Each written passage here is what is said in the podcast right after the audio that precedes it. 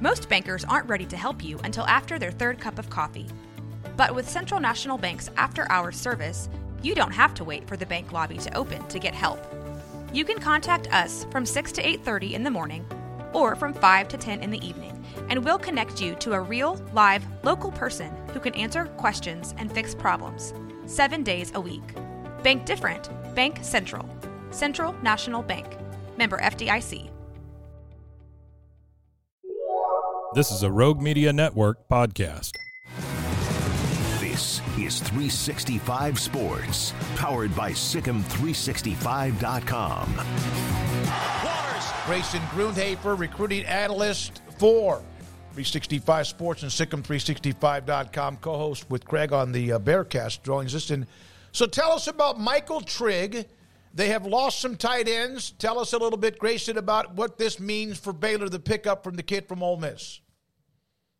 Right. So this was a guy who visited over the weekend, and he was kind of a, a later addition, I would say, but clearly the top tight end priority uh, for this Baylor staff. They even canceled another guy who was supposed to visit, but they canceled on him because Trigg was the guy they really wanted at the tight end position. And you know, before I dive into Trigg, you know, they lost Drake Dabney, obviously to TCU, who had a big year for them a year ago, and then Jake Roberts uh, elected to transfer as well. And I think what you're seeing with this addition of Michael Trigg is you're seeing a guy who is clearly more what they want at the tight end position. And what I mean by that is just much more athletic, much more um, of a polished receiver than what you'd be getting from, you know, a Jake Roberts type. And I think because of that, you know, this was a perfect addition for them to try to make this uh, offense go even more than what it has been. They've been looking for offensive playmakers, and I think he fits uh, that mold of kind of what they're looking for as a you know down the field threat or red zone threat, uh, and just an athletic playmaker who they can utilize in in multiple ways. Now, you know, you look through his career, and he's had many ups and downs. Um, you know, really hasn't got it all completely together for a season. He's only played 15 career games over the course of three years at USC and Ole Miss. Uh, in total, has 330 yards, five touchdowns. You know, he's been pretty good. Uh, has had moments of flashes. Um, you know, the two spring games at Ole Miss really dominated. Uh, when you look at, you know, 2022 he had 89 yards and three touchdowns, and last year 138 yards and a touchdown. But it never truly translated uh, once at Ole Miss, and then of course this year uh, he only played in three games before electing to hit the transfer portal and preserve another year of eligibility, which does mean he has two years of eligibility when he arrives at Baylor. Uh, but in general, you're looking at a very, very talented playmaker, a guy who was, you know, a four-star prospect in the 2021 class, a top 150 player, a guy with 49 offers from Alabama, Georgia, LSU, Ohio State, Oregon, Penn State, including many, many others. You're looking at a guy with very high NFL upside. Grayson, how do you think the tight end position will be different in Jake Spavital's offense? Yeah, asked to do a whole lot more as a receiver and a whole lot less as a pass blocker and run blocker.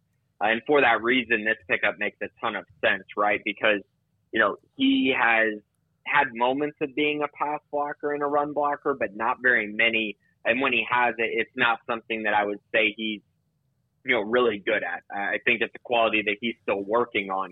But as a pass catcher, that's where he's going to be utilized a ton in the slot. Um, just again, more like a spread wide receiver, slot receiver type that they're going to utilize in the red zone and across the middle of the field.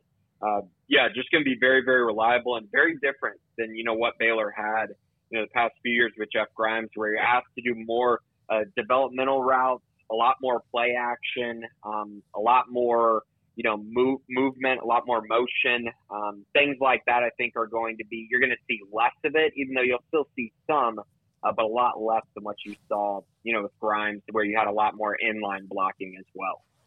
So I know that when we do the Bearcast, we'll reset all of this and talk about needs and things like that. But they are now up to seven commitments, and there are four on the offensive side are now uh, five, excuse me, of the seven are now on the offensive side with quarterback, couple O linemen, a receiver, and now the tight end in Trigg.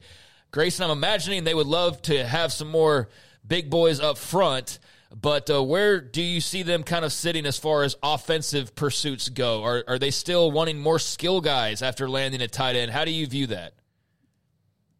Right. So I think you're kind of looking at it right now where there's three positions that are, uh, I view as utmost importance based on how Baylor has been recruiting these guys, based on who they've brought in, and, and just kind of the type of prospects they've been looking at. And those three positions are wide receiver, the jack, outside linebacker, pass rusher position, and then offensive tackle.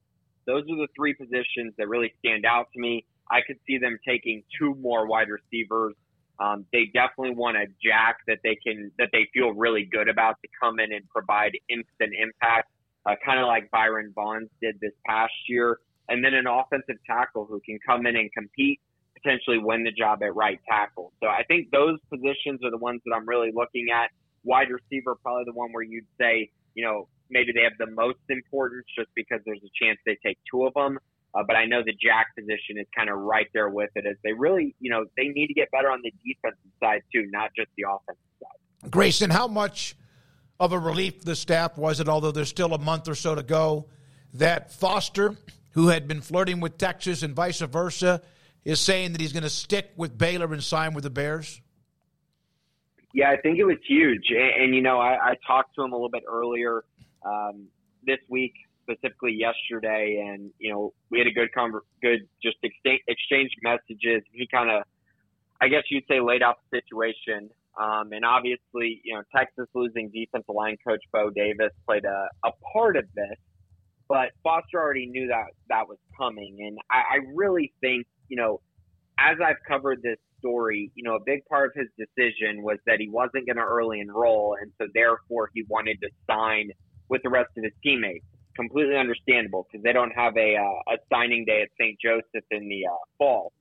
So he, he was waiting for that, wasn't going to be able to early enroll, so decided again to, to just wait for that. But Texas, it just seemed, even when he took his official visit, it just didn't seem like he was 100% I'm going to flip and, and commit to Texas, which, you know, after an official visit would seem like the best time for that to happen. And the more that I've talked to him, it, it just seems like you know, he feels like Baylor's the place for him. And I mean, he told me this week that he's locked in, he's ready to sign and be there.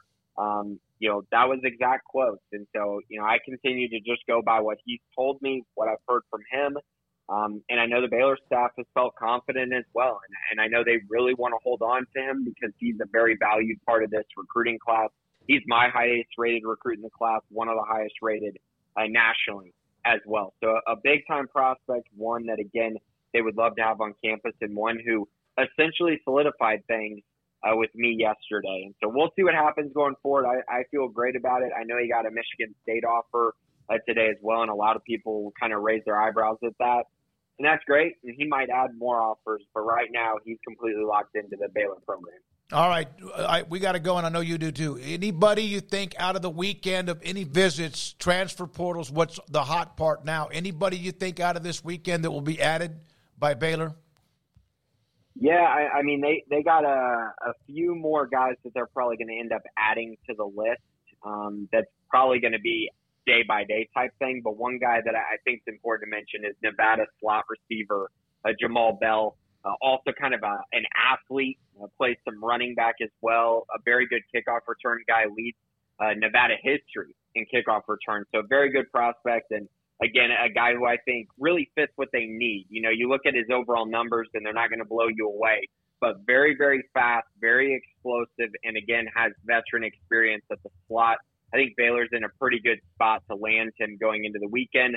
We'll see if they can seal the deal, but he would be a nice addition as that second wide receiver in this transfer portal class.